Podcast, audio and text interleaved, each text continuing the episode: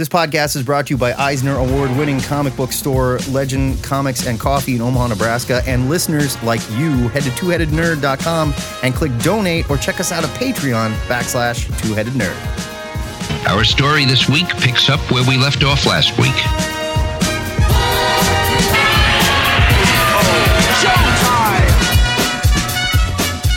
Broadcasting from the Ziggurat at Omaha, deep below the metro area, it is our pleasure to welcome you to episode 611 of the Two Headed Nerd Comic Book Podcast. And my name is Matt Baum. And I'm the internet's Joe Patrick. Get ready for another trip into the comic book time stream when we reach into the cosmic long box and pluck out eight comics from years past based on a theme. And today's theme is characters with cold or ice After that, we're going to give you a preview of the THN Take a Look. It's in a book club that we host for our patrons over at Patreon with special guests Brian Domingos and Jason Sachs because we just weren't smart enough for our discussion of Wanda and the Vision, the saga of Vision and the Scarlet Witch.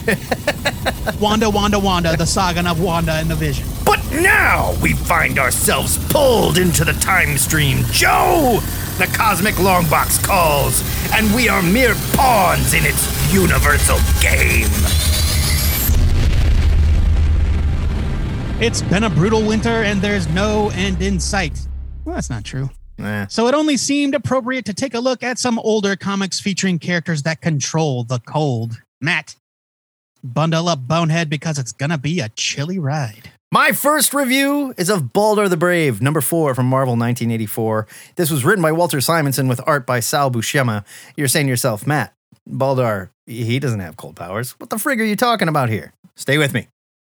Baldur is all ready to settle down with his hot, sweet lady Carnelia when suddenly Odin steps out of the picture. Thor is too busy dealing with Hela, who's been stockpiling souls, so in his absence, he chooses Baldur to run Asgard. Unfortunately, a group of frost giants have taken Baldur and Karnilla prisoner, and they convince Baldur he's just a simple, sweet guy that would rather play with butterflies than rule Asgard. Karnilla is forced to take matters into her own hands, even though it means losing her love to Asgard again. And ultimately, Baldur ends up putting on a crazy Walt Simonson design helmet. It looks like he borrowed it right out of Galactus's closet, hands the Frost Trolls their butts, and he heads back to Asgard.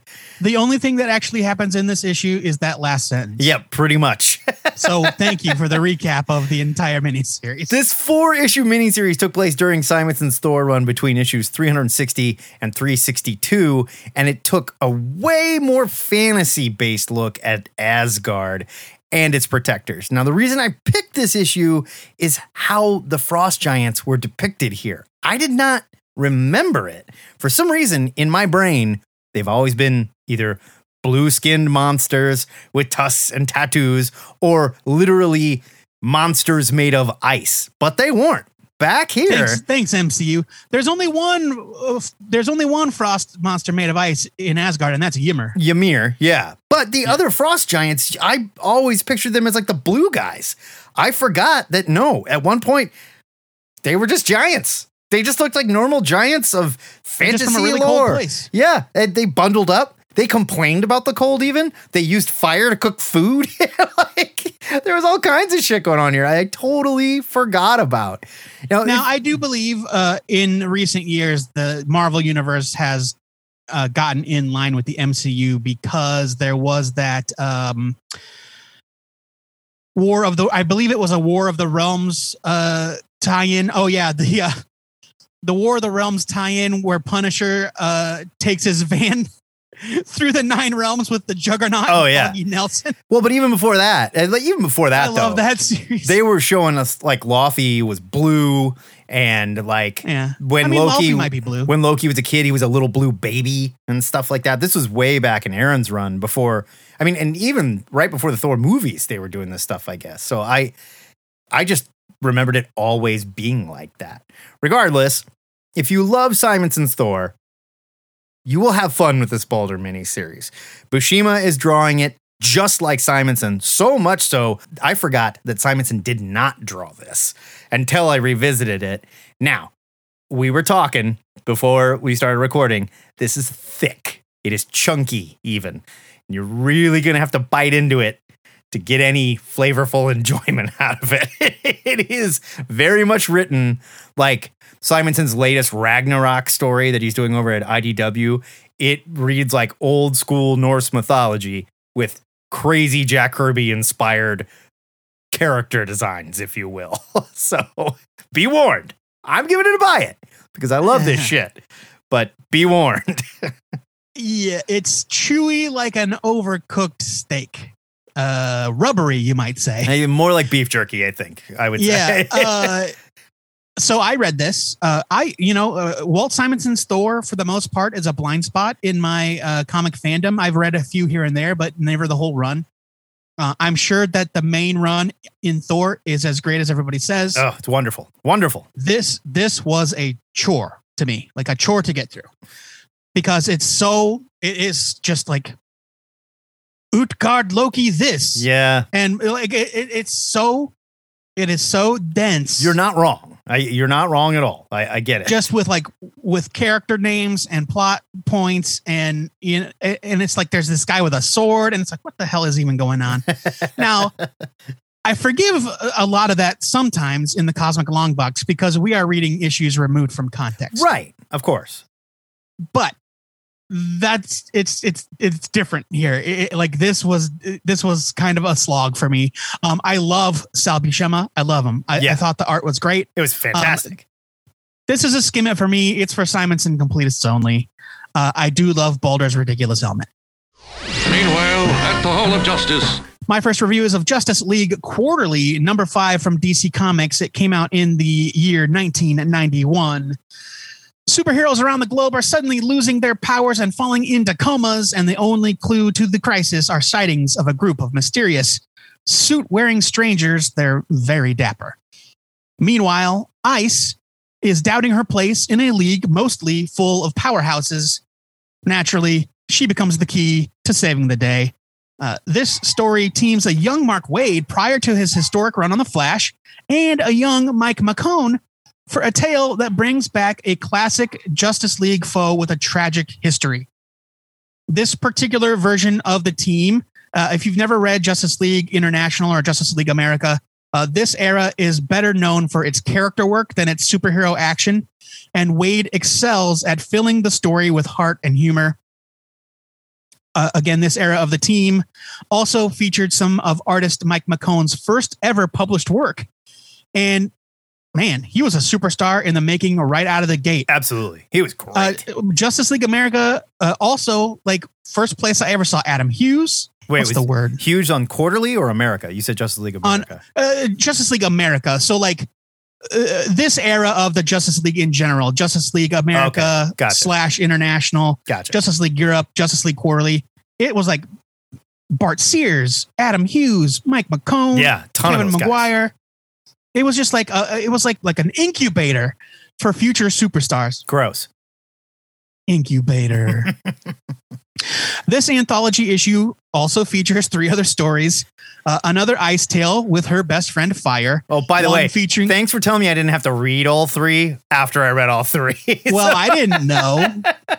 One featuring the Global Guardians, and a, another, which is a flashback story starring General Glory, uh, who is like this tongue-in-cheek Captain America slash uh, Shazam mashup character. right.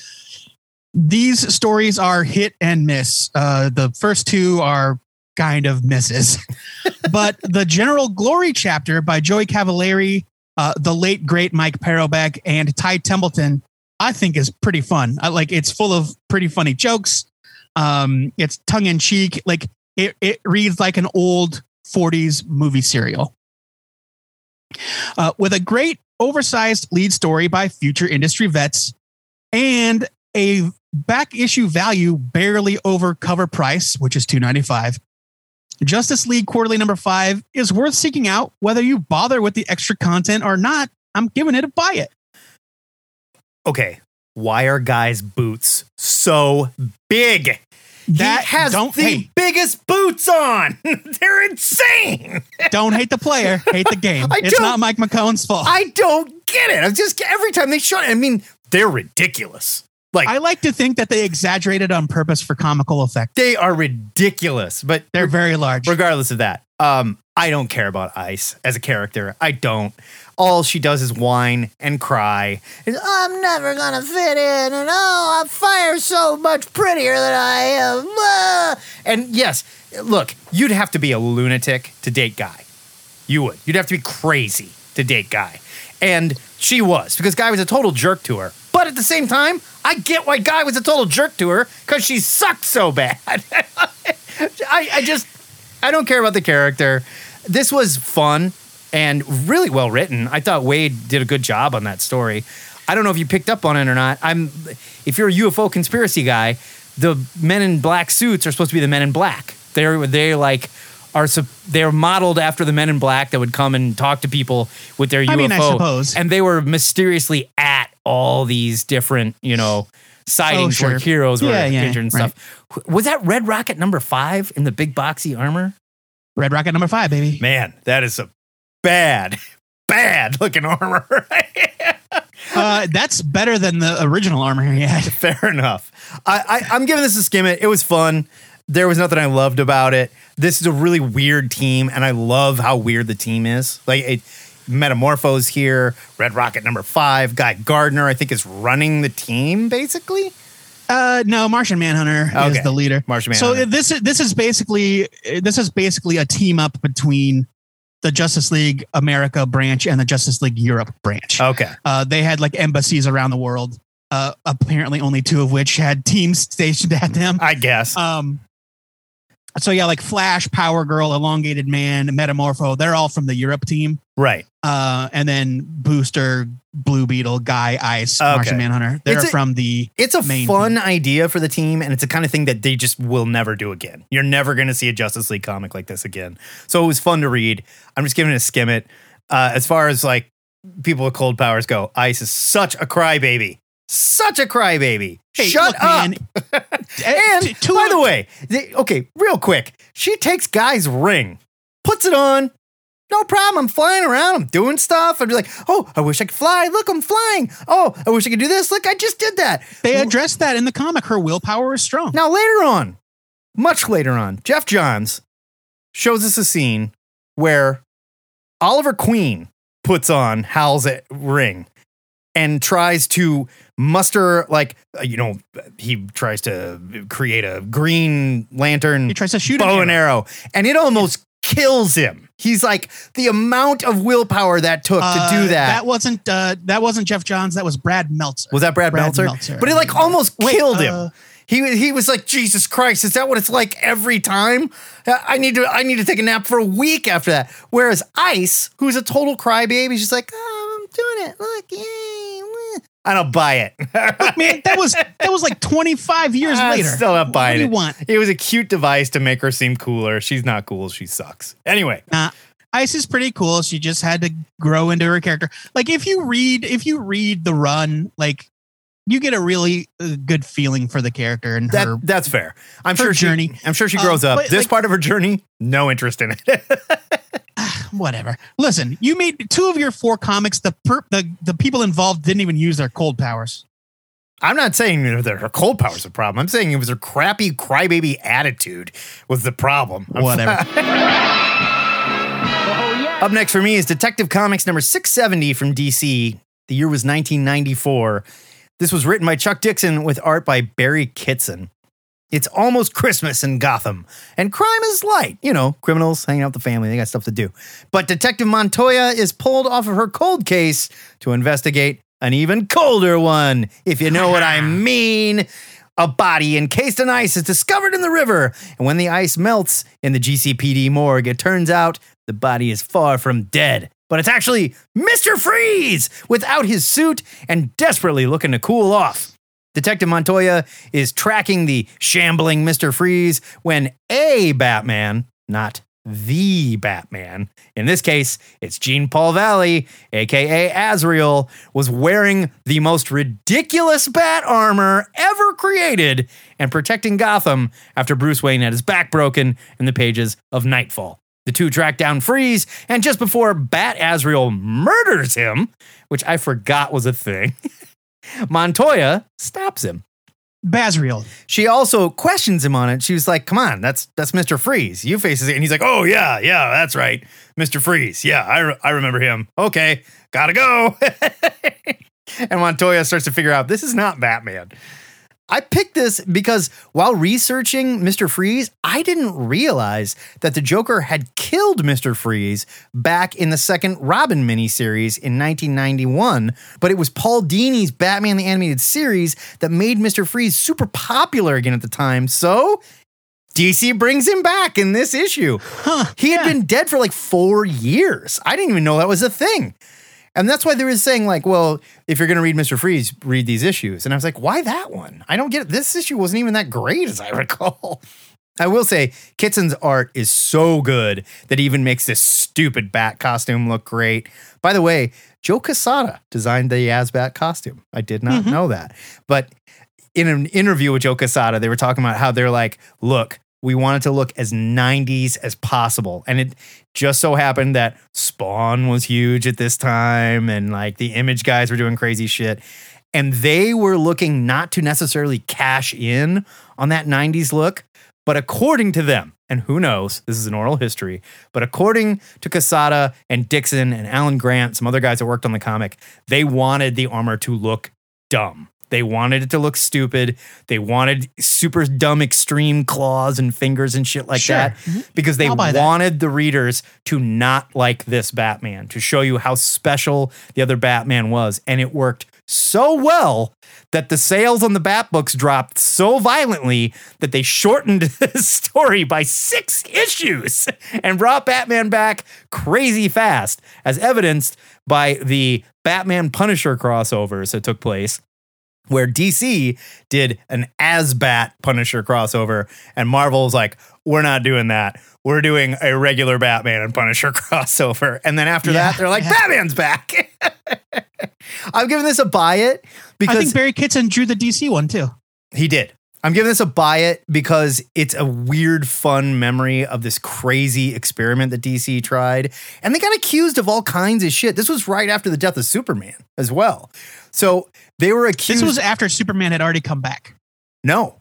The, yes, I'm sorry. This came out, in, if this came out in 1994, this was a year after Nightfall was right after the death of Superman, and they were Okay. trying to make it look oh, like. oh, gotcha, gotcha. and yeah. and Batman was still gone at this point, and so everyone assumed that they were cashing in on the death of Superman and trying to do the same thing with Batman, and that was not the plan.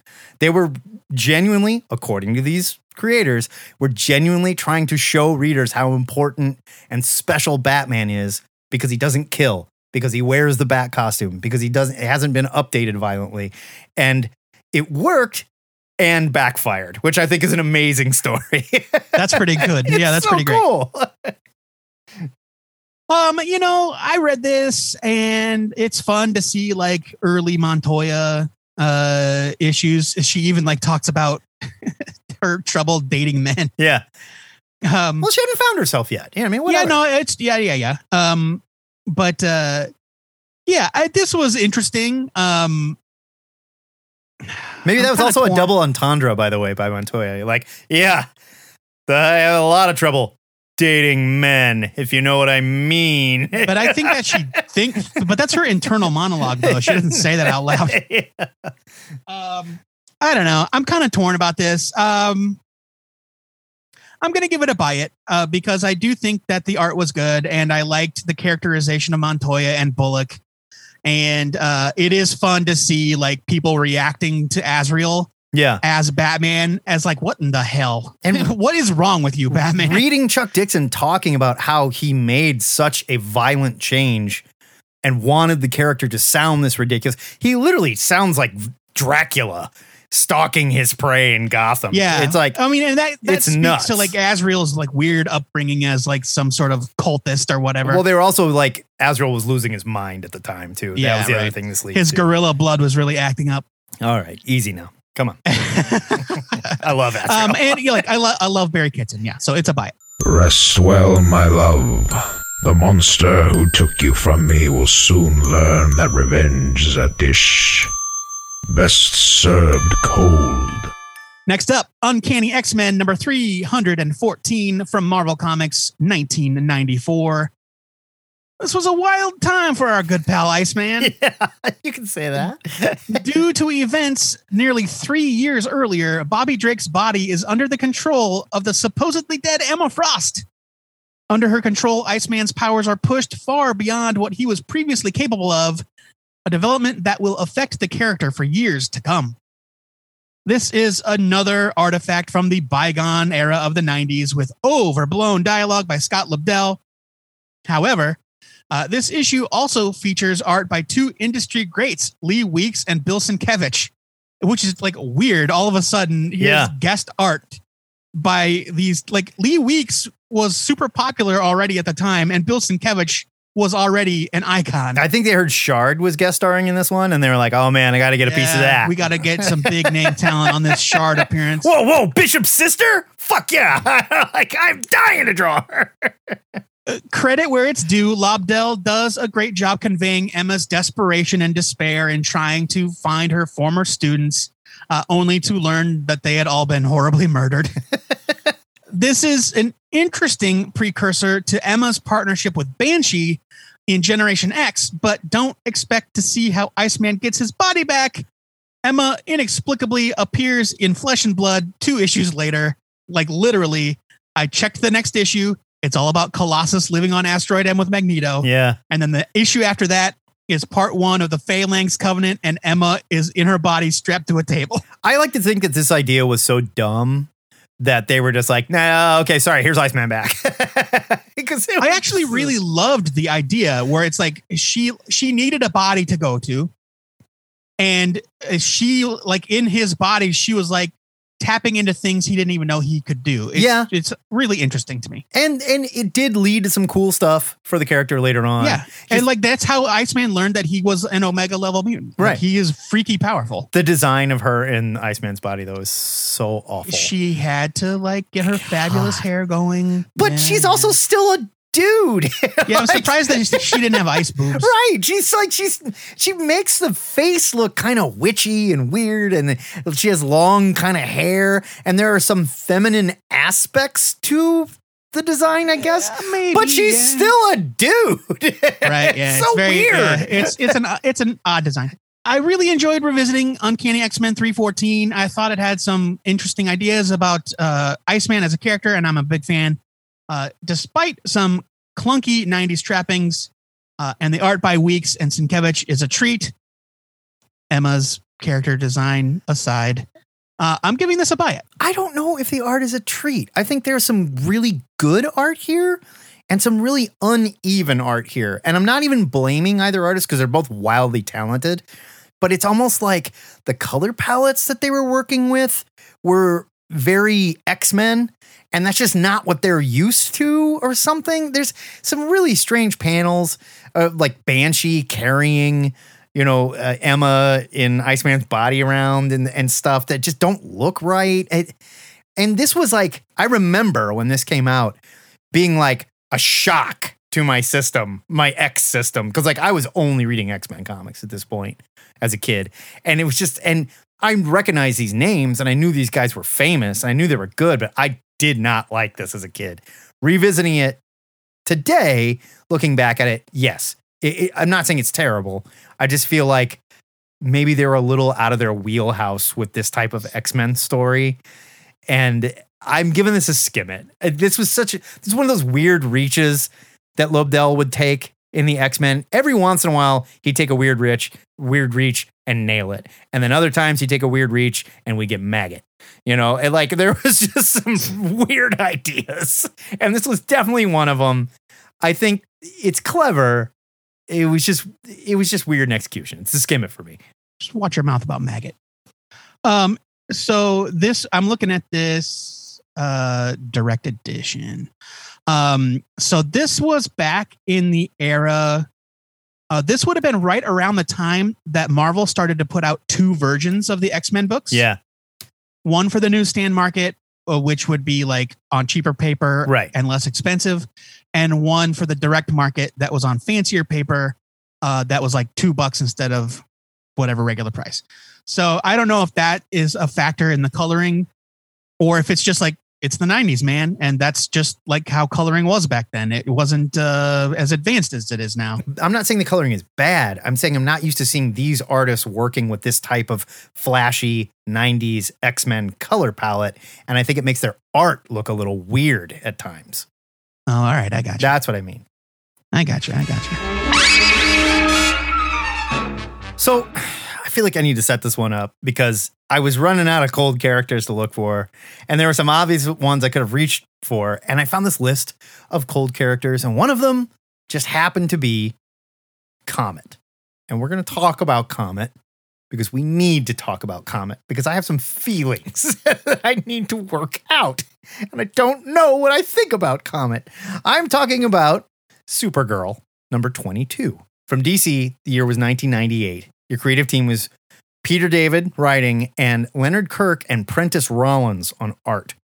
It's hard to know where to even start with this one. Supergirl, who is Linda Danvers here, not Kara Zor-El, more on that in a minute, is madly in love with a tall, silver maned albino with horse legs named Comet. The same name as Comet the Super Horse, who was owned by Kara Zor-El.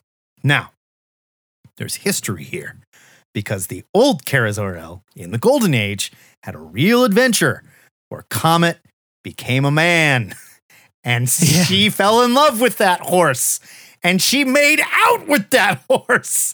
And then Comet turned back into a horse and they were just pet friends again. Look, man, Silver Age was weird, okay? it was like crazy. The, shit got wild. the whole story was like this comet was a dude that fell in love with Circe. Zeus got jealous and was like, "Knock it off! You're a horse," and that was that. And uh, oh, so he actually was a man. he was a man, into a horse. turned into a horse with wings, be- and met Supergirl. No, no, Comet did not have wings. Oh, comet just flew around. Comet was just a horse. Okay, turned into a horse. Met Supergirl later on. She hung out with him and stuff. Turned back into a dude and was like, "Hey, you know what? You remind me of somebody I used to be in love with." She was like, "Oh, who's that?" Told her the story. They made out. Turned back into a horse, and she's like, "All right, back to the barn with you." Anyway, this comet was a jockey who was paralyzed in a horse racing accident. He was then approached by a shadowy group called the Stable, get it, who agreed to help him, but they didn't mention that they would be merging his body with a horse. Oh, and that is nowhere near the weird part of Comet's story. we I all didn't know if you were going to get into that or not. Oh yeah. Oh, you have to. And it is not in this comic. I'm gonna. I'm gonna. I stress that it is not in this comic. But we go to Comic Vine now, so we can talk about the origin of Andrew Jones' comet. It's not Andrew Jones. Hold on. No, just hold on there. Andrew Okay. Jones was crippled as a jockey and selected by an agency known as a stable to undergo genetic therapy and had his DNA spliced with that of a horse so he could walk again. He also developed enhanced strength through his genetic modification and was fitted with a suit that allowed him to fly, because that's what horses do. Stable then revealed the catch. They wanted to pay they wanted him to pay back the money they spent on him by performing mercenary work for them. It was like millions of dollars. And that's what's going on in this issue. So he comes to Supergirl and says, Look, I hooked up with these guys. million dollars. I don't want to be a bad guy. That's all it takes to get turned into a horse. I owe him $3.5 million. Now, Andrea Martinez was a girl who was driven to walk away from her life when she revealed to her parents that she was gay and they weren't having it. They were super religious. She ended up trying to kill herself. She got hooked on drugs, but later Oh, on, shit. she met a guy. oh shit!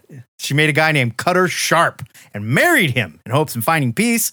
Didn't work. She left him. She got even more upset, went back to drugs, but then pulled herself out of her drug addiction with her new addiction, the adrenaline that comes with extreme sports. She tried every reckless thing she could think of, and finally she decided, I'm to climb Mount Everest alone, by myself.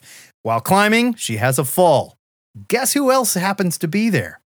Comet flying around, doing his thing. He can't save her life, but he can try to keep her warm. Well, they freeze to death. And while she freezes to death, and while this happens, their bodies merge Yes, and they okay. become one person. Their bodies and souls merge. All right, all right. So what is happening to this character?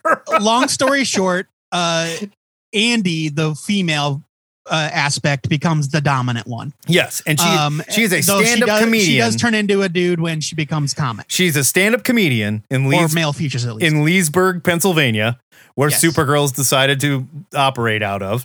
They become it's where friends. it's where Linda's parents are from. But when she turns into Comet, she is a dude, and that dude is in love with Supergirl, and Supergirl's heavy into him because Comet, part of his powers and abilities are not just super strength. Comet also has ice vision, which learns to fire beams of frost from That comes later. Yeah. fr- from his eyes that freeze whatever they mm-hmm. hit on contact. He has ice wings that help him to fly. Shape shifting. Oh, and by the way, he's the angel of love. And Okay. Can, and right. can thaw frozen hearts. this is the this is the conceit of this era of Supergirl. what the hell? Like we're gonna take a little bit of extra time because it's Cosmic Long Box. This is nuts. All right, listen.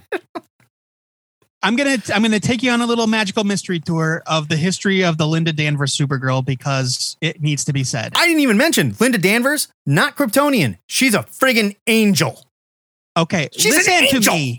I'll get. I'll just listen to me. I will tell you what happens in the post-crisis DC universe. There's a very famous story that John Byrne wrote and drew, where he goes to a parallel universe and he meets three Kryptonian super criminals from that alternate world that have murdered everybody on their planet. There's a version of Supergirl there. Pardon me. There's a version of Lana Lang there. Why? Uh, I forget if she's Supergirl already. I forget if it's. I think she's Supergirl right away. Yeah, yeah, yeah, yeah, yeah. Lana Um, Lang is Supergirl? Uh, it, she she's not really Lana Lang. Uh, Okay. On the in this alternate universe, Ooh, I'm starting to sweat. in this alternate universe, this version of Supergirl, forget the Lana Lang stuff. It doesn't matter. okay. Um, I can't. It's there. Sorry. it doesn't. It doesn't matter. It has no bearing on the character. I can feel it inside me though. Okay. Uh, Superman uh, decides that he has no choice but to kill the Kryptonian super criminals, uh, which leads to all manner of problems for him later. Blah blah blah. and arguments that the Snyder Bros will throw in our faces. But yes, anyway, exactly right. Exactly right. It's the number one thing they bring up every time. Um, this Supergirl is not Kryptonian. She is an artificial being created by that universe's Lex Luthor, uh, who is a good guy. right. Uh, and so uh, she ends up making her way to the prime DC Earth, uh, where she is very confused. Like uh, uh, her, she um, she's a shapeshifter. She's like this protoplasmic kind of shapeshifter, Good lord. And in this issue, she talks about being in love with Lex a lot. right? And so um, when she makes her way to Earth, uh, like the the main Earth, uh, she's got no memory. She's very very confused, and she uh, lives with the Kents for a while. Uh, and then something happens where um, she starts to believe that she's actually Superman. And so there's this, you know, big conflict where he has to like bring her down and, and convince her that she's not Superman. You know, you're you're She's not Superman. she believed she was Superman. Oh, because She she's a was shapeshifter. Yeah, Okay. right. And There is a like, lot so- of gender fluid stuff going on here. And I, and, yeah, absolutely and, right. and for like 1990, what was this? Eight? 1998. 1998. Well, and then I'm- this this this story from that I'm referencing happened in like 88, 88, 89. that's so pretty earlier. amazing. Pretty amazing. Yeah. Uh, so uh, Matrix, uh, which is the name of the the protoplasmic creature, it's called named Matrix. Um, eventually, like recovers from this and adopts the identity of Supergirl, and so that's where that that's where that version of Supergirl came from. Um, in the '90s, she falls in with. Uh, who is believed at the time to be Lex Luthor's son? Okay, hold on. Are we talking about Linda Danvers from this comic? We'll get there. Oh my God. We'll get there. uh, so the uh, in the in the nineties, there was a story where um, uh, Lex's uh, Lex loses his hand to cancer from wearing the kryptonite ring, and the kryptonite is gonna like the cancer is gonna kill him. Uh, and um, but before he succumbs to cancer, there's a plane crash and he dies, eh, quote unquote. Then Lex's long lost, unknown heretofore son shows up the long red-headed, Alexander. Al, yeah, red bearded like dude from the not from the Death of Superman cartoons. Okay, yeah, yeah, or yeah. Death of Superman comics. Yeah. and he's Lex Luthor Jr. What is eventually revealed? Oh, and Supergirl falls in love with him and works with him because she, she just can't help guy. herself, can she? I know. So that's where this stuff about about uh, Supergirl being in love with Lex Luthor comes from. Uh, it is eventually revealed that that it's actually Lex Senior in a cloned body, uh, which is a story that ha- that that's that's how Supergirl breaks free. She's like, "You lied to me. You're evil." Oh, Blah blah blah. And that's how Supergirl kind of comes into her own as a character. So from that storyline where she frees herself, uh, we get Peter David's reboot of Supergirl in 1996. But wasn't that a the one that you're talking about has nothing to do with this one, right? Bear with me, man. Oh God. We're on a journey. How long is this gonna take? I'm just It's another two minutes. okay. Timing. So, Peter David's reboot in 1996, we meet uh, Linda Danvers, a very troubled uh, teen girl, or in her early 20s, I suppose. homage to Carol Um, Danvers, right? Well, that's Marvel, so no. Oh, but I mean, I said an homage. No, no, the Linda Dan like Linda Danvers, uh, that's like Silver Age stuff. That's Oh, way okay. long ago. All right. Um, so Linda Danvers uh, is this very troubled uh, youth, uh, and when we first meet her, she is uh, uh, cowering in the shower, uh, beaten to a bloody pulp. Jesus. Yeah, right. Um, so uh, she passes out, and when she wakes up, she's healed, and she's like, "Whoa, whoa, what's going on? What happened?"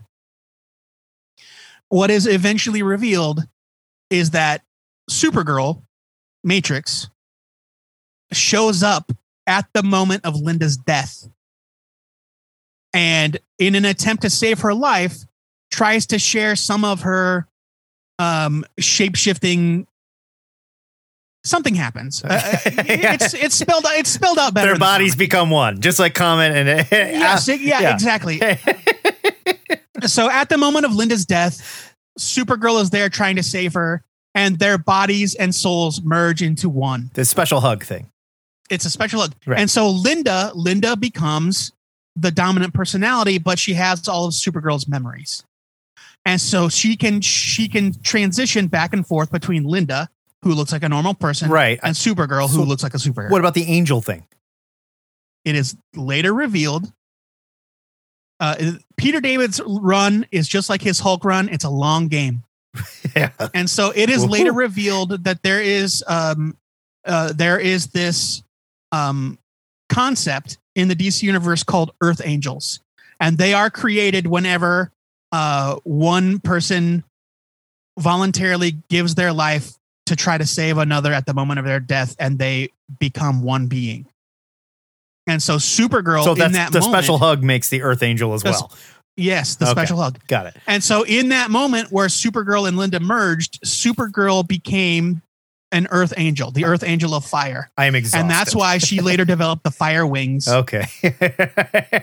Uh, Comet, the same thing happened with Andy and Comet, and Comet became the Earth Angel of Love. okay. And but she like Comet fell in with like the big villain of the story, who is Mr. Carnivean, who is Right. referenced in this issue. Okay.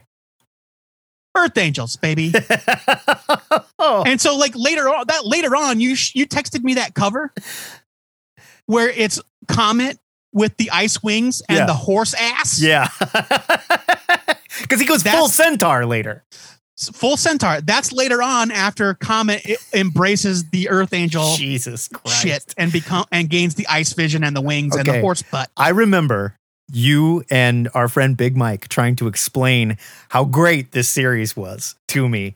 And I even remember giving the first few issues a try back in the day and just going, no, I can't do it. I, I don't know what's happening. no they didn't here." even get into the into that angel stuff till a year in at least Uh, the, I will say the choice to go with the angelic Supergirl, and n- now that you've explained to me, and the ange- the Angel of Love, who has horse feet and three weird like night crawler fingers for some reason.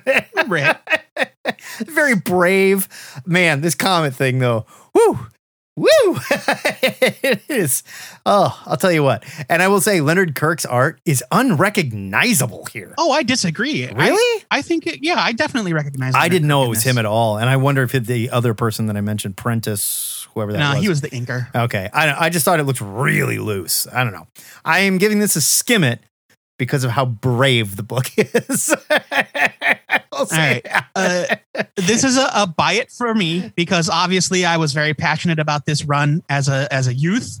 Um, I, I was headed off to college when the first issue came out, and I was instantly hooked. Goddamn Uh, experiment because it was with Supergirl was is Pete- what it was. what's that? I said it's a goddamn experiment with Supergirl is what it was. Yes, I mean because like, look, I grew up reading the post-crisis version of Superman where Right. he was the only Kryptonian, Right. and so like I was already on board with all of this Matrix stuff. He was the only Kryptonian until later when they started Until all the other Plucking 'em back into Kryptonians the showed up. Yeah. Um, and yeah, so I was already on board with all this Matrix stuff, and it was Peter David, who I already loved from the Hulk, and the artwork for the first arc is Gary Frank. Yeah. like it's a beautiful comic, Yeah. and so yeah, I really enjoy. I enjoyed revisiting this, and it is though. I'll grant you, uh, it's weird. It's weird as hell. Um, but it makes a lot better sense in the grand tapestry of Peter David's entire run. Wears its heart on its sleeve, too. Man, it's not fucking around. A lot of feelings. A lot of feelings. Thank you for coming to my TED Talk. Yeah. God damn. All right. Next up for me is Superboy number 22, also from DC Comics. Uh, this one came out in 1995. The young clone of Superman is dealing with some unwanted attention from the redheaded powerhouse known as Knockout. Meanwhile, a demonically powered Killer Frost is making her way across the Hawaiian Islands in an attempt to absorb as much heat as she can. Full disclosure I love this run of Superboy a lot. but I will admit it can get pretty rough Okay. looked at under a modern Thank lens. you. Thank you. Yes. I've been saying this for years. Okay. Yes, it's true. Writer Karl Kesel throws readers into the deep end, tossing a lot of developments into the script, such as Superboy's recent adventure with the Legion of Superheroes, Oof. The love quadrilateral between Superboy, Knockout, his reporter girlfriend Tana, and his friend Roxy. Everybody wanted to fuck Superboy. Everybody. By the way, even, double, even yeah, double X. these are adult women and he has boy in his name. So I kicked that around for a he while. is he is literally on paper like six weeks, eight weeks old. I mean, yeah, I mean, like, what is he supposed to be here? 15, 16? Yeah, he's a teen. Yeah, for sure. Yeah, and they are like, a- Tana. These are adult women. These are the kind of Tana, thing. Tana is a is a news reporter, a Yeah. television reporter. This is, Roxy enters the police academy. yeah, They are they are at the at a minimum twenty. this is not unlike the news stories where we read about the the eighth grade teacher that is sleeping with one of her students. so, Yeah, hey man, it was 1995. Uh, he also manages to include a reference to the Underworld Unleashed crossover in Ugh. this issue, uh, which uh, it's a tie into that. Uh, here's the thing: Kesel never met a 90s slang phrase that he didn't like, and the result is a script full of dodgy dialogue. oh yeah, like it's i i read it uh, uh, knowing full well like i remember this issue vividly i went back and i read it and i was like holy smokes it's it's this is like this is very poochy. oh yeah. like he is poochy. Oh, he yeah. died on his way back to his home planet However, I'm a big fan of artist Tom Grummett, and his work here still holds up. Uh, Superboy 22 is a fun artifact from an era of the character that might be better off left to nostalgia. hmm I'm giving it a skim it. I have never been a fan of Tom Grummett. I'm not saying Tom Grummett is bad. He is a talented artist. I do not care for his style. And it, it just in my mind, he had this way of making everyone look cherubic and young in his panels. And it Yeah, they all freaked me out. kind of round faces. It yeah. freaked me out. By the way, the Underworld Unleashed tie-in is literally one page. One page in this book. well, uh, doesn't um, Killer Frost might make a reference to Neron as well? uh, maybe she does. But I mean, like the actual tie-in is one page. yeah, Neron shows up to attempt to knock out, and she sends him packing. this is a special kind of garbage, in my opinion. I didn't care about this Superboy run. I didn't care about the Superboy costume. I did not care about this Superboy. And revisiting it much later, like when it was coming out, I was just like, not for me. No thanks. Revisiting it much later, it is. Oh my God. It, it- it's like the Saved by the Bell writers wrote this. And they're like, we could write a comic book, sure. You know, or eh, what it is, it's an old man trying to sound young and hip in the 90s. And it is Yeah, it, but not like the not like the new self-aware Saved by the Bell, No, like the no. old super Yes. cheesy Saved by the Bell. yes, like adults writing kids that sound like aliens. Yeah, it's like uh it's like Steve Buscemi in 30 Rock. And I don't like how do you do fellow kids? saying that like I don't care for Tom Grummett's style is one thing, but I don't think this is the- even a very good example of what Tom Grummet does well. I What do you mean? It's it's a weird looking book, and there's all manner of weird body poses. There's all manner of weird butt shots and stuff, and like it, it just looks weird. The book looks weird. Knockout was sexy, man. I do not like this. I'm giving you leave it. It just does not hold up, and I, I don't mean, care about it. There's also so much stuff that they don't explain. Like Yeah. like it's Superboy 22. You know, we get it. People have probably been reading the book for a while. Right. But if you were to jump in this book uh, cold, like I'm sure you did, you might think, well, who the hell is this redheaded person? Uh, you might wonder who is this sleazy looking guy with the mullet? Yeah, that's just it. It's like you're trying Whose to house they live in. You're trying to make us sort of care about the Killer Frost character because she's desperate and she's in a bad situation and stuff. But there's so much garbage going on around it that you can't care for anything. You, you, there's nothing to be invested in here other than adults want to fuck a child, which I could not stop thinking of. Like he's a boy. He's super boy. I get it, man. I get it. it's not get it. okay. That's all I'm saying. It's weird. It's weird. Uh, by the way, Knockout would later be revealed to be a uh, a renegade female Fury from Apokolips. Hey, there you go. Makes sense. FYI. Oh, that's why she's nine feet tall, I guess. Yeah. Also, super duper strong and tough. My final review goes to Iceman and Angel. It's a one shot from Marvel 2011. This was written by Brian Clevenger with art by Juan Doe. Now, this is kind of a weird one because this is a young, possibly updated first class version of Iceman and Angel. They're in New York for spring break, but it's very modern day because Angel forgot to buy tickets to Mexico, of course. And Goom, a Golden Age giant monster from Marvel's Silver Age, shows up and attacks the city. While Iceman and Angel may not be the best team to deal with a giant monster, they are smart enough to figure out that Goom is not necessarily attacking New York, but he's looking for something. Just so happens to be, he's looking for his son. Googam, pardon me, I had to couldn't remember his name Googam, son of Goom. who was sent to New York to conquer the Earth, but instead decided to go to college. One thing we didn't know about these aliens, they can shrink. They're not always giant.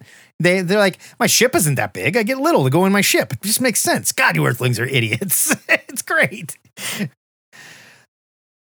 Now, Googam hasn't checked in for a while. He normally has a weekly call with Dad. Dad is worried, comes to New York looking for him. Iceman and Angel help Goom track down his son, who's on spring break in Cancun. That's what college kids do. And just so happens, Bobby and Warren get to spend spring break in Mexico after all. Hooray! Now, I had thought about revisiting the comic where Iceman revealed that adult Bobby was also gay. This was during the Bendis run when the young X Peaks were there, and young Iceman was definitely gay. But that was sort of part of like a longer story and not even that big of a thing that happened in the X book that it happened in, quite honestly. I think people just made a way bigger deal out of it than it actually was. I hear you. I found this book by accident and was just like, well, hey, Brian Clevenger, I really like that guy. He writes Atomic Robo. I want to read this. I have no memory of this, no memory at all. Now, yeah. Uh, so um, X Men First Class first launched as a miniseries in uh, 2007. Uh, it was written by Jeff Parker. And uh, there was a, a, a special, and then it came back for a second volume uh, later on, and ongoing. but it was very what Um, if, right? Like an updated. It was an updated. It was a. It was a. It was a more not um not like present day, but like you know in the same way they're like Tony was in Afghanistan. Right. You know, it's like slid forward in the time. It was massaged forward. Okay. So the school uniforms look more modern. that makes um, sense. But but like there's a scene where they reference the X-Men and the Fantastic Four, and it's like the Silver Age Avengers. right. Uh, not the X-Men, yeah, the Avengers and the Fantastic. It's the Silver Age versions, you know, in those costumes and those lineups. Well, Um, and, and in true like Marvel fashion at the time, X Men First Class, m- the movie was just coming out, and they were like, "Yeah, we got to cash in on that, but do something completely different." With yes. it." Uh, so the the second uh, the second volume, the ongoing series, uh, came out in 2007 2008. Uh, then there was another mini, um, but then around the time that the movie came out in 2011, there was a series of one shots, character centric. right, Uh, so like at the back of this one, they say check out the next issue, which is about Cyclops. right. Um, so yeah, that's what these were. Which leads me to believe that Sony was working on these like X Men First Class movies and not talking to Marvel about it at all. and they were like, "Oh, cool! No, Marvel They're gonna, knew. That's why they're they gonna brought do the back." original class. Neat." nah, because it, like it had it had been three almost four years when they decided to bring it back. So they definitely timed it with the movie. It just so happens that the movie was like no, I'm not saying they, that they they went it. way off script. Yeah, I'm not saying that they didn't time it with the movie. They definitely timed it with the movie. I'm saying they didn't get a peek at the script at all or have any idea what was going to be in this new So X Men Marvel First Class didn't know it was going to be like Havoc and the Bug Girl Exactly. Darwin. So Marvel went, well, we know it's called X Men First Class. That's got to be these guys, right? yeah, yeah. That's what I'm saying. I'm giving this a buy it. It was fun. It was very, there was nothing to it. It was just a fun read. The art was fantastic. Juan Doe is so good at what he does. And Brian Clevenger does a really nice job writing a lighthearted Bobby and Warren just broing around. This There's was a fun. joke in the book. There's a joke in the book where uh, there's it's actually an ongoing joke where it's like all you can do is all you have are angel wings. What are you supposed to do against Right. this giant monster? And Bobby says, "You should have wings that are made out of knives." yeah. and and Warren says, "That's the dumbest thing I ever." Right. He's like, you what if you had metal wings that like fired wing knives out of them? And he's like, that's that's ridiculous. There's another great joke where they're like, why are we here? Where are the Avengers? Where are the Fantastic Four? And the next panel is like, the Avengers, and the scrolls have them like locked up. And Oh, like, it's Kang. It's Yeah, Kang. They're all in, Kang, like, like, bubble- the, the. Fantastic Four, and like they're all like, in the oh, negative zone Yeah, in the negative zone. it's great. Uh, yeah, you know, I'm giving this a buy it as well. Uh, I, I'm a fan of Brian Clevenger. I am fairly certain that Atomic Robo was already going at the time. oh, it definitely was. Um, yeah. And uh, Juan Doe, I know primarily as a cover artist, and his cover art is much more graphical, like like representative, you know, with sh- like shapes and uh, Oh, like Okay. uh, you know. So to see him actually like draw something sequential was interesting. Um, he did a great job. Uh, I love I love Silver Age Marvel monsters yeah. especially from around this time Oh, yeah. where like they were doing they were like getting gearing up to do stuff like um Fin Fang 4 and you know like the the the, the funnier versions where like the characters become human sized and team up uh so yeah this is a this is a fun little weird one shot uh from a series that went away as soon as this was over Yeah. A- as soon as the movie came out it was done It was just fun to see Brian Clevenger write the X Men. I had a good time yeah with it. and yeah I really liked it it's a buy My name is Leonard Snart. I know who you are. Always pleased to meet a fan. Our final review of the week goes to Flash number 182 from DC Comics 2002. Yes, I did three DC books because they have way more cold characters. They do. than They does. definitely do. Although, or okay, at least they have they have way more cold characters that were popular enough to like Right. have their own. Marvel has like four vision versions of the Blizzard, who, who we never right? like, saw. and he, like I can't like I can't think of one Blizzard story where it's like Right. it's the spotlight on the Blizzard. I'm pretty sure. Oh yeah, didn't he get killed when Project Pegasus blew up four times? right. yeah, I think so. The focus here falls on Flash Rogue Captain Cold in this issue, while we learn about his path toward becoming a supervillain as he seeks revenge for the murder of his sister. Writer Geoff Johns was the successor to Mark Waid's eight year stint on The Flash, uh, enjoying a pretty long and successful run himself. His era tended to be a little harder edged, and this issue is no exception. As Cold tells the tragic story of his upbringing, we learn the rare circumstances that will lead him to murder and this revenge mission is the murdering kind. Johns does a fantastic job fleshing out the character of the unfortunately named Leonard Snart. I mean, like, never had a chance. Yeah, that dude's screwed. no. Yep. It's like a boy named Sue. yeah. and it's hard not to sympathize with his story. This issue ends the only way it could with Snart victorious but unfulfilled.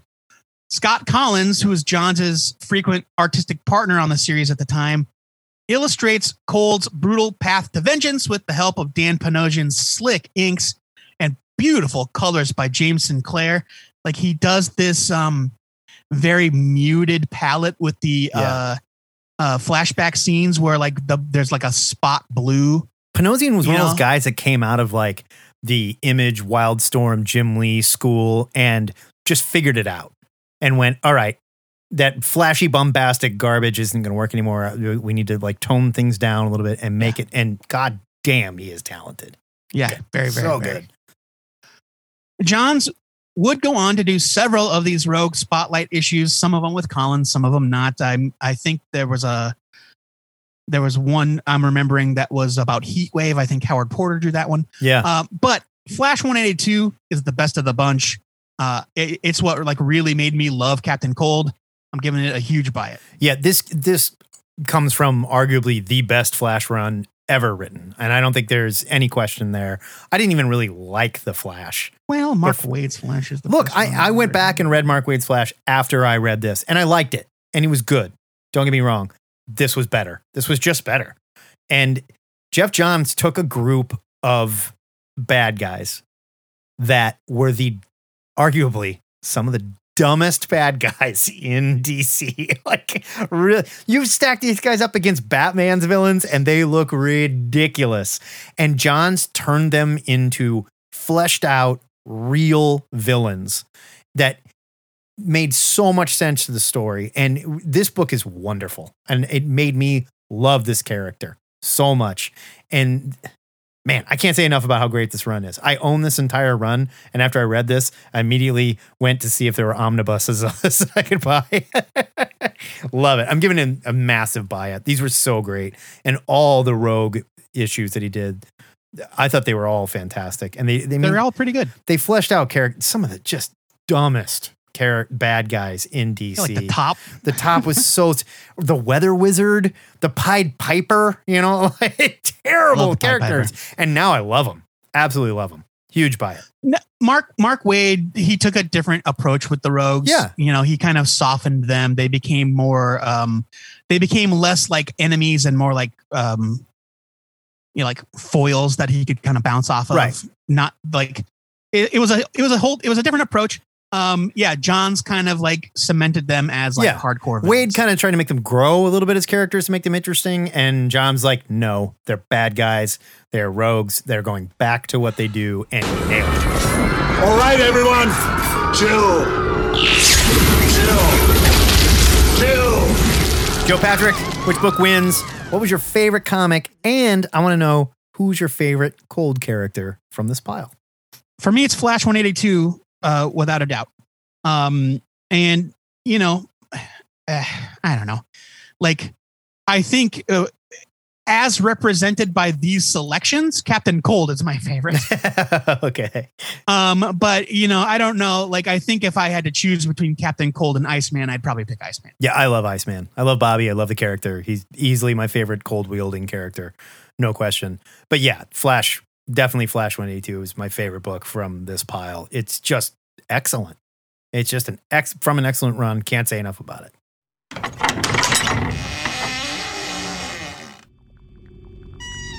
Now it's time to head up the THN Sanctum Sanctorum to warm up a little bit in our new Nuklo powered tanning bed. More on him later. And while we cook to a golden brown, we can discuss our must read new comics for next week. Joe Patrick, put on your funny little tanning glasses and let's tell these nerds about what you're excited to read next week. Do not spend more than two minutes in the Nuklo tanning bed. ah, don't be a weenie. Come on.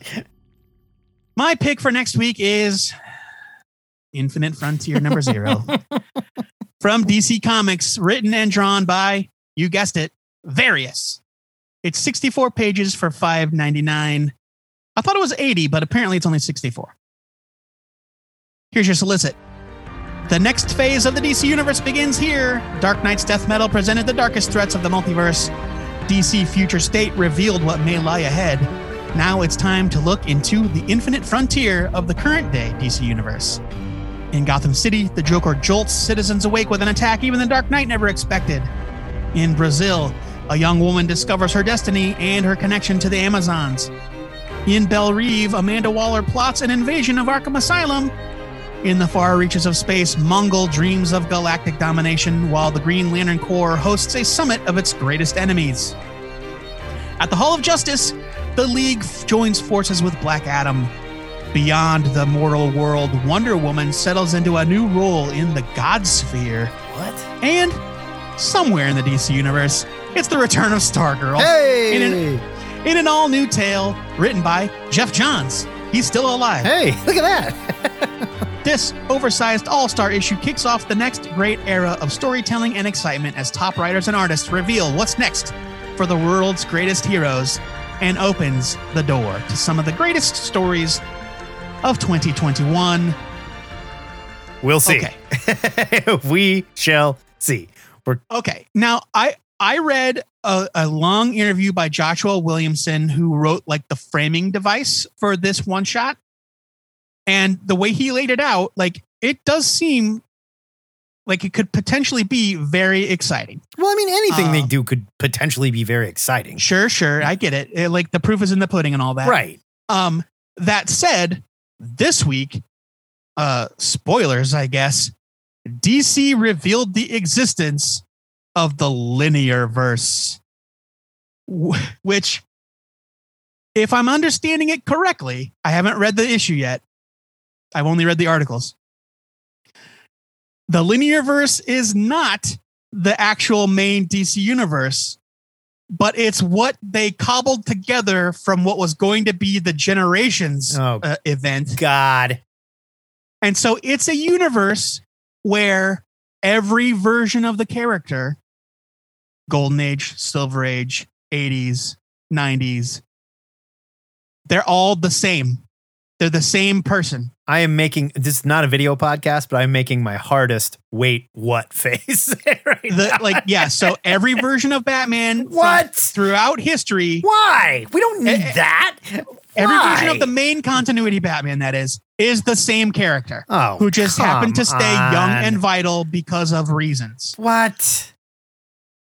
I don't know what that means for the mainstream DCU. The Infinity Formula. They got their hands on the Infinity Formula. I don't I don't I don't know. I need to read the comic and find out Oh. because I was like super confused. Batman's gonna be the man on the wall. in No time. Here we go.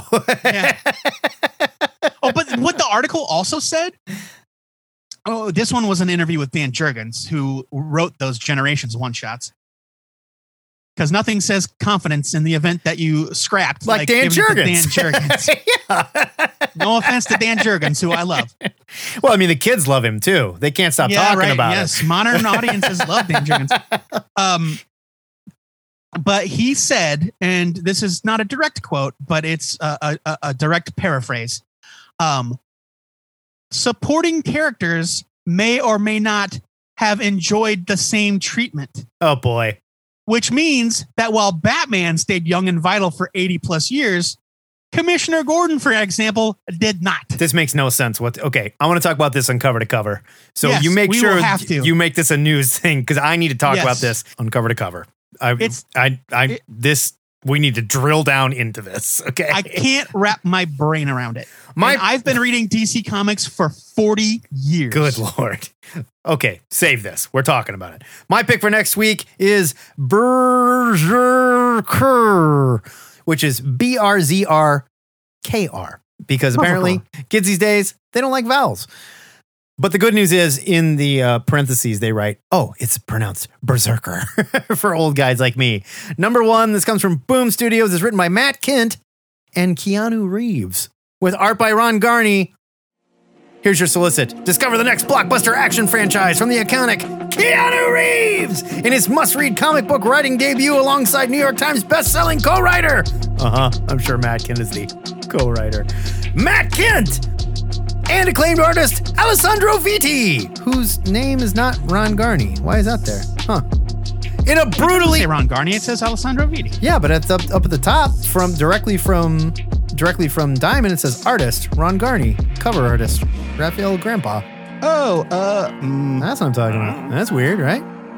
yeah, kind of. Regardless, in a brutally violent new series about one immortal warrior's fight through the ages, the man, known only as Berserker, is a half mortal and half god, cursed and compelled to violence even at the sacrifice of his sanity. But after wandering the world for centuries, Berserker must have finally found a refuge, working for the US government to fight the battles too violent and too dangerous for anyone else. In exchange, Berserker will be granted the one thing he desires the truth about his endless, blood soaked existence and how to end it. You can bet your ass I'm gonna go find a remix of the Clerks Berserker song. My love for you is like a truck berserker. oh, uh, look, Uh, the you know, art looks am- great. I'm trying to look this up, and it must have been a typo because everything I see says Ron Garney. Yeah, I don't know. It, it must have just been an error when they typed up this. like Vitti was working on it and like he didn't get along with Reeves. no, no, I bet they just like cut and pasted from an old solicit. I'll bet him and take his Reeves didn't get along, and Reeves like get that asshole out of here. I Yeah, don't let's him on do that. Let's just do what Matt does. Yes. no, this looks great. Matt Kindt is writing it. I just love Keanu Reeves. He wanted to put himself in a I comic book. Great. I'll take it. We're not getting him as Moon yeah, Knight, man. so I'll take him as Berserker. Okay. Yeah. Uh, so apparently, Berserker number one has sold over six hundred thousand copies. How is that possible? How do people even know about this? The Ke- the Keanu factor, baby. Good lord. That's awesome. I mean, great. Yeah, I I don't know. Uh, it's but yeah, it's uh so far a smash hit, and it hasn't even come out yet. Unless it's the kind of thing Um, where it's like there's movie money behind it and they're building something okay. and they're putting it like in weird places that normally wouldn't have comics and shit, you know. you know what, Matt? I owe you an apology. I stand corrected. Uh, in July 2020, when the book was announced, Alessandro Vitti was the artist, and he was replaced a month later by Ron Garney. Reeves wouldn't put up with his shit, kicked him off the book, said, I'm not, not dealing with that guy. there you go. Uh, Alejandro Alessandro Vitti had some uh, unforeseen personal issues, so he had to drop out of the project. There you go. I'm, I'm 100% right. The issue is that Keanu Reeves hated his guts. I, I know. I hope everything is okay with Alessandro. I'm sure. I'm sure. He probably just had something else going on, He Uh, probably, but yeah, he know, didn't like, want to get in on a book that was going to sell 600,000 copies. I'm sure. Look, man, you can't if you can't commit to it, you can't commit to it. I love Ron Garney. I love Matt Kindt. Yeah. I love Keanu Reeves. Absolutely. I was gonna pick this, but I was like, if I don't pick it, Matt will. So I'm I am having my cake and eating it too. Fair enough. The THN trade of the week goes to Department of Truth Volume 1 trade paperback from Image Comics. It's 152 pages for the special low introductory price of $9.99. Here's your solicit. Cole Turner has studied conspiracy theories all his life, but he isn't prepared for what happens when he discovers that all of them are true. From the JFK assassination to flat earth theory and reptilian shapeshifters. One organization has been covering them up for generations. What is the deep, dark secret behind the Department of Truth? Uh, this collects the first five issues, the first story arc of uh, one of our favorite new books. Oh, you guys, Department of Truth is so good. It's so friggin' good. Oh my God. I am up to date on it. It's one of the first things I read every week when it comes out. It's so good. I love it. Yeah. And so, like, if you haven't read it yet, you would be a fool not to check it out for 10 bucks. Absolutely. And the art. God, the art is good.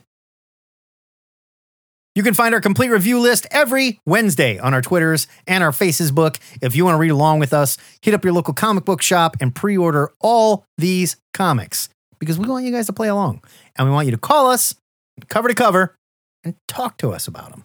We want to hear about the comics you're reading and the comics we read. So let's Yeah. let's do it every week, every Saturday.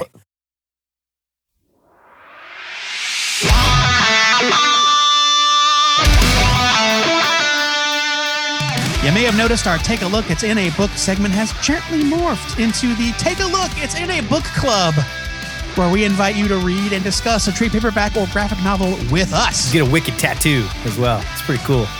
This month, we read the latest reprint of Marvel's Vision and Scarlet Witch trade paperback, The Saga of Wanda and Vision, which reprints the story of what happened when Wanda and the Vision quit the Avengers, moved to a quiet little town in New Jersey, and had themselves a couple of babbies. Yeah, magic babbies. Now, keep in mind, this is just a 10 minute preview of a more than one hour discussion where we lost our minds over this wacky book. So, enjoy, and if you want to hear more, any donation to Patreon, you can hear the whole thing.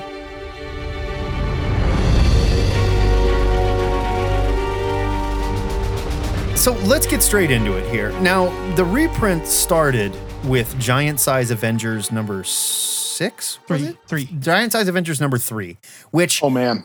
If that had anything That- to do with the story of the Scarlet Witch and the Vision, I don't know what it is. We went. I went mean, straight, it had their wedding. I guess it had their wedding, but then it leaps straight back into the Celestial Madonna crap and the Cotati and like, woo! It is it is just mind boggling. That comic where I I'm reading it and I'm like, I don't know who and because they don't do that like 80s caption thing where they you know say who everyone's names are. Right. Like Spell I'm just out, yeah. I'm like I, I'm like, is this Moondragon? Who I only know from like Marvel Universe volume, you know, series three cards. You know, like that's how I know my uh, my Avengers characters. Yeah. And um, you know what? It wasn't. It wasn't Moondragon. She was there, but Yeah. that wasn't the one I was. Yeah, reading. but that So I know exactly what you're talking about. That was not Moondragon. and Right. even I was like, She- hold on here. she's have, uh, it, it was it was quite. I was like, ooh, this is going to be a bumpy ride. The like only how. the only reason I had any clue what was going on in that comic book was because of the summer crossover that we just had that like dealt with the ramifications of that years and years and years later. Oh, um, Empire. Empire. Empire. Yes, Empire, where the, the Yeah. scrolls Yeah. And the Cotati came back and all It's like, I, I, yes, I now I lo- I like I just like was st- now I am a I am a continuity nerd. I am a Marvel fan. I am a, a I am a, a student of the Marvel Handbook. So even though I hadn't read these stories necessarily, like I knew all I knew the deal with Mantis and uh, the ghost of the swordsman, which was never explained. was it a, was it his at ghost or was it a plant thing? And wha- it was it was And I it for- was a it was the spirit of a Cotati whatever yeah, I don't want to get too the- deep into this. manifestation. yeah, in of- inside a manifestation of the swordsman yeah who who had died years previous Man. Okay. so I I vaguely knew about that only because you guys had covered Empire pretty thoroughly. Um, because I read bits and pieces, but I, again, like it it it means nothing to me because it's not my history, so I I, I yeah. didn't read that. But so I'm reading that, I'm like, oh, that's the swordsman, and I knew he was blue because of like the right. the the Empire thing, but he had a very like uh blue late Alan Moore Swamp Thing blue plant guy from Yes. like you know when he went to space and, and all that stuff. Like I was like, I don't know what this means, but I know that's swordsman. And then I know like I I'm picking around like I'm just I'm a lot where our Vision and Scarlet Witch? I don't know. Right. They're in this comic somewhere, but So, um, I'm saying let's the- just put that on the shelf. Let's just say, Well, okay. I like I totally forgot that the ghost of swordsman showed up in Empire like what a deep cut for them to bring Oh yeah. So Yeah. I'm saying I'm not sure why Marvel put that in this collection, other than Hey, we they wanted to double show us the wedding, wedding. bro That's double it. wedding So I'm it's saying romantic let's Oh, move real- straight to real, the real- 1982 real quick though, real, series. real quick, I want to talk about I want to talk about Don Heck. Jason, Do you really want to talk about Don Heck? I, I just want to briefly address um, the the the reception uh, to Don Heck's work in the Silver Age because I read this comic knowing the name Don Heck as a sil- like as a as a known Silver Age artist. Uh, didn't he like take over the X Men after the first few issues, or he drew I know Iron Man, something like that? He did Iron Man. Yeah. Um, this comic looked terrible. yeah, it was it was this was not a good comic book. Right after I read it, I I It is terrible. I texted is Joe and I was like, terrible. "Why is this here? this is bad." Well, think about think about and, and during this time, like there were rotating artists every issue on Avengers too. There was an issue by Sal Buscema. There was an issue by Bob Brown. There was an issue by John Buscema. There was no rhyme or reason to it. Uh, Dave Cockrum appears in there all of a sudden. There's there's no reason why they they rotate. It's just because Marvel was just a complete place of chaos. Right. Well, above and beyond that, Len Wein decided Marvel should do giant size issues four times a year. So they're doing 12 issues a year where they can't even keep artists on it. And then they have four other issues on top of that where they have to have artists on them. It's, it's just insanity. This explains so a lot. was famous for doing really fast work and not really caring that much, but he would produce, right? It's like the Vince Colletta thing where like Colletta would just he was the guy they could call up and say, Hey Vince, we need 12 Yeah, pages yeah. by tomorrow. And Right. he'd say, Oh, I'll draw one one page with my hand and one page with my left foot. I Man, mean, yeah, what a mess! Uh, so, yeah, what a mess that that that intro was. That that Yeah. lead-in issue was just. So Don Heck's not hitting home runs, but he's good for a single. He's good for a single every time he gets up. You know, like don't worry about it. Well, he'll get on base. you know, don't He worry. drew About it. 64 ish pages. I mean, average he's, size yeah. comic and Right. and yeah. yeah, so- yeah. I mean, hey, like I couldn't do it. I couldn't turn it around that fast. So let's skip right past this and let's go to the 1982 Scarlet Witch and Vision and the Scarlet Witch miniseries by Rick Leonardi and Bill Mantlo. Now, I have to say, Rick Leonardi drew the hell out of this. This book's beautiful. This this series is gorgeous. yeah, Absolutely I gorgeous. thought, it, I thought it looked really good. I I love Rick Leonardi. I I am a, f- a I think I'm a fan of his. you know, big, big kind of based on what the project is. Like sometimes it looks like um he's done he did that vigilante series that um yeah. was with like Marv Wolfman that looked really good. Um I thought this must be really and I mean it's 1982. It must be really young Rick Leonardi. Right. I think um, the inker probably had something to do with it. Richard Howell, I think, was the inker. No, Richard Howell drew the main the the longer series. we're going to talk Um, about Richard Howell next. but right now, I want to Um, talk about Rick Leonardi. but I, I thought it, it kind of had like that spooky, like almost Sam Kieth yes. vague because it opens with a Halloween story, you know, Right. with like the possessed kids, and it, it looked kind of, it looked like it looked felt very haunted in that that um, Yeah, yeah. odd. I, th- I thought it, it worked pretty well. And I thought is- all those issues worked pretty well. This is definitely very early Rick Leonardi. Like I think this is this is I don't know for certain. Jason, you may know, I mean, but I think it's this forty is years ago. It's got to be. this is some of his you know- earliest stuff. It's I got. don't know how old he is, but This has got to Uh, be some of his earliest stuff. uh, Wikipedia is telling me his first work was in Thor in 1981. This is a year and a 82. half later. Yeah. Okay. Uh, This looks I okay, I was shocked. And I'm just going to admit, I started reading the 12 issue miniseries first because that's the, what I found first. And like, and just started reading it, and it looked so old to me. I was like, oh man, this is so old timey and crazy, and like, wow, that's why this book's wacky. And then I went, oh shit, I'm reading it out of order. I need to read the 1982 series first. And I looked at the 1982 series, and it's like, this almost looks modern. Like this is Yeah. this is a really good looking book. Now, if you want to get into the quality of what's happening here, that might be a slightly different story.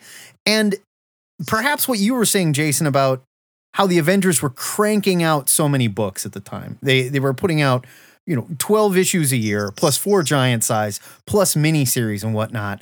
This book drops you directly into a story without any setup whatsoever. I like just we bought a house. We're in New Jersey. This is what we're doing now. Oh, by the way, we're not Avengers anymore, but the Avengers are all over the place. Go. and it was just crazy.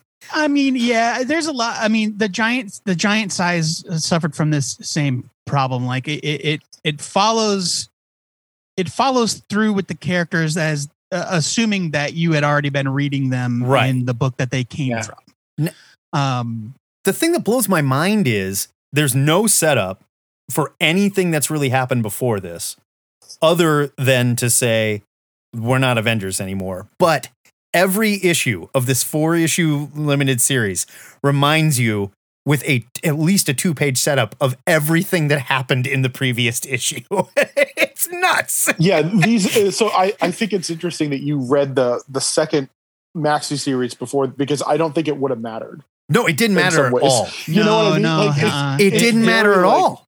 And and I I as I'm reading this, it's I know a lot of the, and I think it's the you know the short memory thing of of comic fans. Maybe people don't know the stories, but all of this WandaVision stuff is like, oh, this is just like Tom King's um, Vision series, and it's like, well, actually, it's almost just like these stories. Totally. Like it's really like Right, when yeah. it's like they are. It's like, oh, it's not Vision lives in a house with this this weird um, uh, um android family. I'm not going to say that actual term because the synthoid. I think it's ridiculous. Synthezoid or whatever. I, yeah. I can't even Synthezoid. handle how Yeah. when he loses his arm and then they're like, and the doctor's like, I don't know, he seems to be in a coma, and Iron Man's like, yeah, I guess. And it's like, wait, what? What you-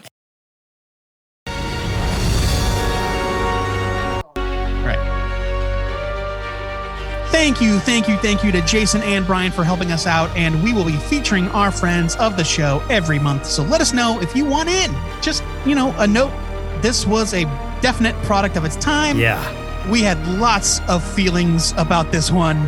And uh, we had an epic recording session. And we definitely felt some catharsis when it was all. No, definitely. And towards the end, like nobody could give it a leave it. We all like looked at each other and were like, is and I kept asking, is this important? and we kept going, I don't know. No, I, can't, I think we kept I, we kept going. I think so. Man. Excelsior! Oh, That's it for THN 611. And next week, we are back to reviewing new comics and Nerd TV returns. We discuss the first two episodes of Superman and Lois. Where's that even airing? I don't even know. Is it CW? CW, baby. Okay. Until then, Joe Patrick, set these nerds up with the question of the week. This week's question was submitted by John Littrell via Twitter. What hobby has always intrigued you, but you haven't taken the plunge into it? So, a hobby other than comics or video games or whatever that you always thought was interesting, but just never had the guts to go for it. Hey, look, guys, we need constant question of the week submissions. It's so true. Please con- continue to send them to us via email, Facebook, Twitter, the forums, whatever. you know and- how to reach us. And they don't need to be crazy heady. Just something we can discuss. Yeah, it could just be like, what's your favorite Get this? into it. Yeah. You know? If you want to wrap up about this week's episode or any of the weekly nerd news we're following, hit us up on our live call-in show, THN Cover to Cover, every Saturday at 11 Central Time, hosted on our Facebook page. You can call us at 402-819-4894 or join the Zoom live by clicking on the link that we post in the Facebook Live video chat. If you can't be there live or want to submit anything for a show segment, shoot us an MP3 to two-headednerd at gmail.com or leave a message on the hotline and you could be internet famous. Please remember, when you do that, keep it to two minutes or less and share the air, nerds. If you're new to the show and you would rather someone injects you with horse DNA than listen to another moment, I assure you, it's only because you haven't heard enough. The good news is you can hear the entire run of THN in our digital long box archive over at twoheadednerd.com. And I happen to know you will become an Earth Angel if you listen to every episode. What's that? But hosting that many episodes, it ain't cheap. So we want to thank donors like our man, Bo Conroy. Sounds like Yeah. you're riding and roping son of a bitch, that Bo Conroy. I think he's a member of US One. Never- Or no, Team America. Never met a Mustang he couldn't tame. Bo Conroy. Before we go, our weekly shout out goes to Jason Sacks, the official THN historian, author of multiple volumes of the American Comic Book Chronicles, and host of the Classic Comics Cavalcade podcast. We are just, we just so happen to be recording on Wednesday, February 24th, and today is Jason's birthday. you say February like a madman. I said February. you sound crazy. Happy birthday, Jason, huh? 26 years old. It's a special age, Jason. Happy birthday, brother. Until next time, true Barely believers, to drink. remember to pre order your comics or your retailer might just tell those women how young you actually are. This is the two headed nerd signing off. Yikes. Superboy style.